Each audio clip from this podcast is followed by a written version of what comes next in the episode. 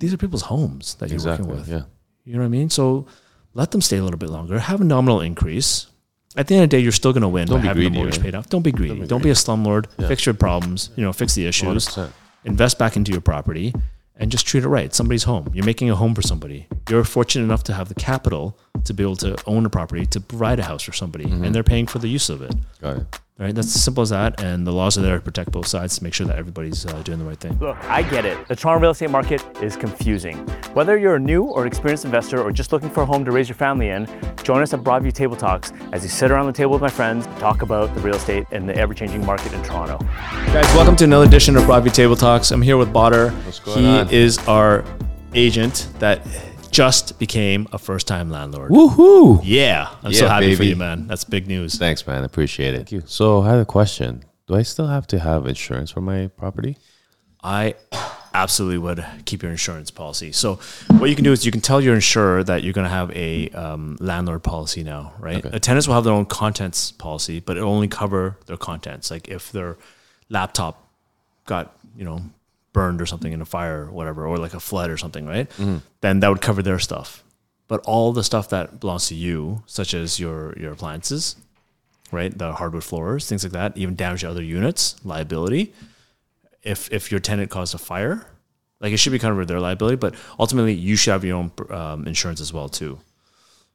so a perfect example is that one of our clients, um, they are above an amenity space and the toilet flooded from the unit, right? Okay. So that's not really the tenant's content insurance. That's actually the landlord's insurance that would Oh, cover okay, it, okay. right? Because it's not the tenant's toilet; it's the landlord's toilet at the end of the day. Yeah. However, they didn't have insurance, so they got it paid for out of pocket, which kind of sucked. Right. But then I'll be protected, like though. ten grand out of their pocket, right? Yeah. But I'll be protected. they're So I would screwed. protect it. And you know, I used to hate insurance that you know having a double insure just feels like a waste of money. Mm-hmm. But really, for that peace of mind, it's like maybe like twenty bucks a month, depending on the coverage that you get. Yeah.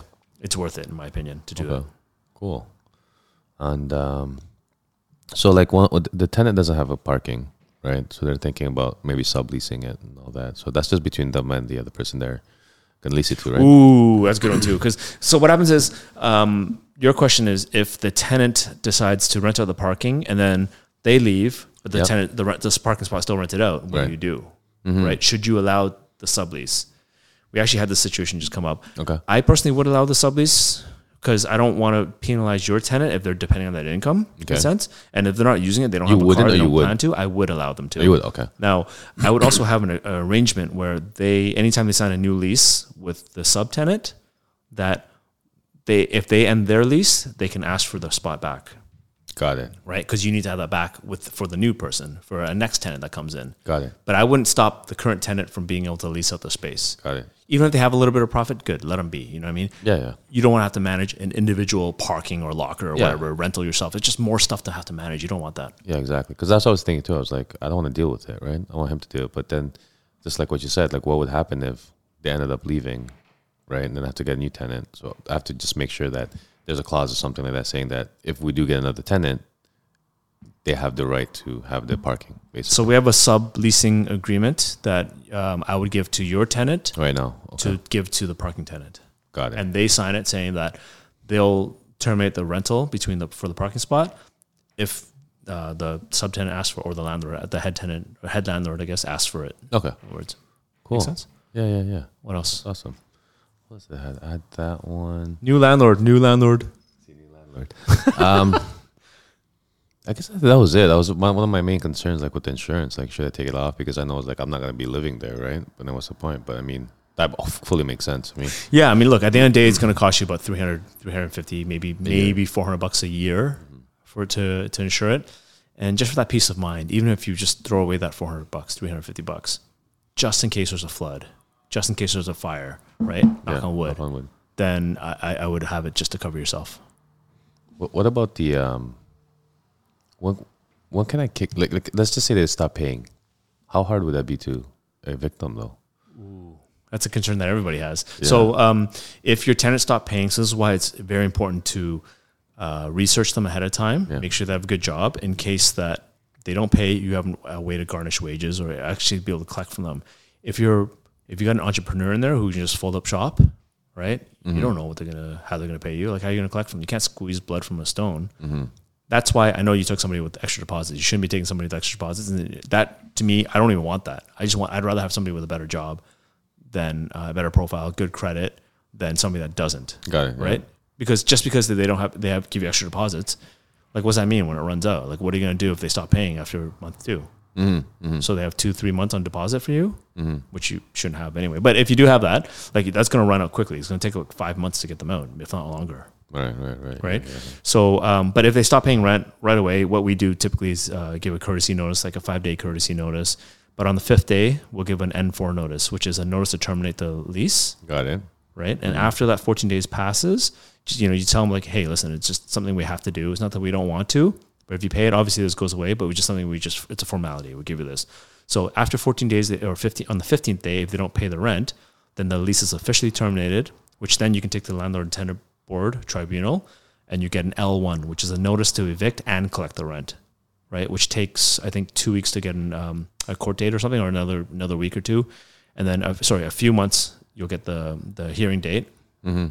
And at that point, you can present your evidence and you go through with a paralegal. Don't do it yourself. Get a, a professional do yeah. it. Yep. And uh, when they do it, they'll issue an order to say, um, you know, pay your rent and you know all the damages to date.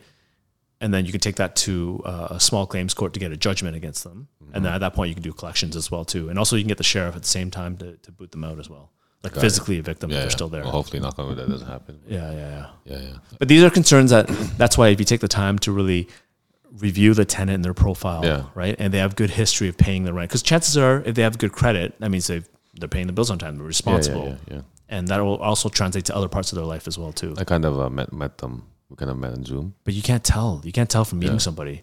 Like they could present well. I've the reason why I know is because I actually had a professional tenant in one of my clients' place when I first started my career, and he looked well. He was dressed up in a suit. You know, I thought he was a good guy. Turns out, like the month two, he stopped paying rent. Right, right away, and he and he knew this too. I couldn't go in. Like he was in the unit. I was in front of his door knocking.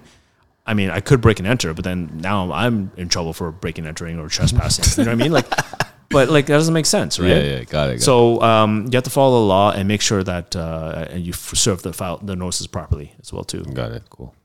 But there is a process for it. The rules are made to protect you as a landlord. They're also there to protect the tenants tenants, as yeah. tenants because you know at the end of the day the landlords are the one in the power, right? They're the ones with better financial resources typically, right? And um, they should be there to protect it from greedy landlords. Cool. And this is actually something I wanted to talk about really quickly. It's it's called the financialization of real estate, treating real estate like an investment. Right mm-hmm. now, I'm all for it in the long run, but I'm not for booting tenant outs in the short run. You know, next year the rent goes up, the market goes up.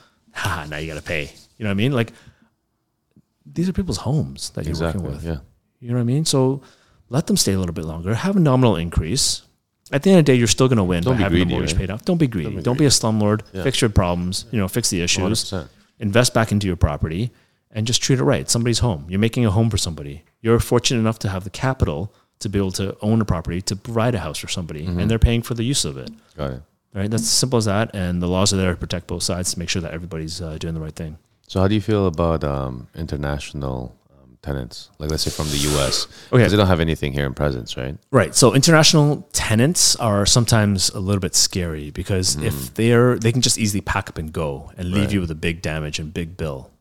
Right. So I'm kind of concerned about that because they have nothing really tied to here. Hmm. Chances are if they're here on a work permit or some sort of some sort of permit, say for school. Immigration, that's school permit, they're not going to want to just you know get in trouble with the law. I'm sure they're going to want to behave well so they can stay in the country because they probably came from a country that's. Oh, actually, I shouldn't say they probably did because you don't know. But Mm-hmm. if they came from another country that like you know it's a privilege to be in Canada, as we should all know that, then they don't want to leave. They don't Yeah, want to get in trouble, right? So those sometimes behave. But the ones that don't have any ties here at all, it's to me it's a little bit risky, and it, to, it's to me it's just not worth the risk. Yeah, yeah. I'd rather have somebody local that. So, so even in the states, you wouldn't do it. They're coming from the states. I mean, it depends on the school, and then situation. They have like the dad that like has the, let's just say, as a, what's called, uh, guarantor or something like that. local guarantor, No, in the states as states well. guarantor. Like how are you going to collect across border though? Yeah, I got it. Right, He's gonna, gonna be part of the the application too. Well, you basically have to pay somebody um, cross border, like a lawyer, like international law, Oh, right? Like what law governs international for non-payment of rent? Like, Mm-hmm, good luck, right? You know what I mean? So you can't. You, I guess you can sue 'em. if there's any criminal lawyers out there that know how to, or any lawyers Yeah, out so there it's that know gonna to be sue. like very tedious. yeah, it's just not worth the effort. And it's going to cost you a ton in legal bills to chase some rent, right? So, not to say that I wouldn't give a chance to new immigrants to the country or, or foreigners or whatever. Just be cautious. That's all. And Yeah. it depends on the story. Like I've accepted international people, right? Because they they're well behaved. Not not their personality, but you could tell just based on their on their uh, history of their employment, of where they work, uh, you know, their online media presence, right? Even their credit report as well too. Yeah, I do that too. I was checking everything. Always, Yeah. always going. If they look like a good fit, good Yeah. professional, like great job, and like, yeah, no s- scammers. Like, you, you, don't- the worst thing is you don't want them to pick up and everything goes like bad in Canada. They pick up and go back to the Bahamas or wherever. Actually happened to us with some um, tech startup guy, and he thought he was great, and he got like, you know, he got good funding, so he had millions in the account and stuff, lots of employees. But you know, the company didn't do well, and they folded, and he left with huge damage. Right. That's So I'd, I'd be scared of that. How are you going to sue him if he doesn't live in the country and he doesn't have any ties to the country yeah. in Canada? So that's that's what I'm worried about. So let's say, for example, the dishwasher breaks. Mm-hmm. Now it says that they only cover up to hundred bucks. Everything else is you. What about it? Oh, in the lease. Yeah, in the lease. Well, um, Is that is that is that your responsibility now? yeah. So often people like landlords would put in leases that the tenant's responsible for the first hundred dollars. But like if it's natural wear and tear, you know, say for the first tenant, fine, like it's okay, whatever. Right? You guys can figure it out.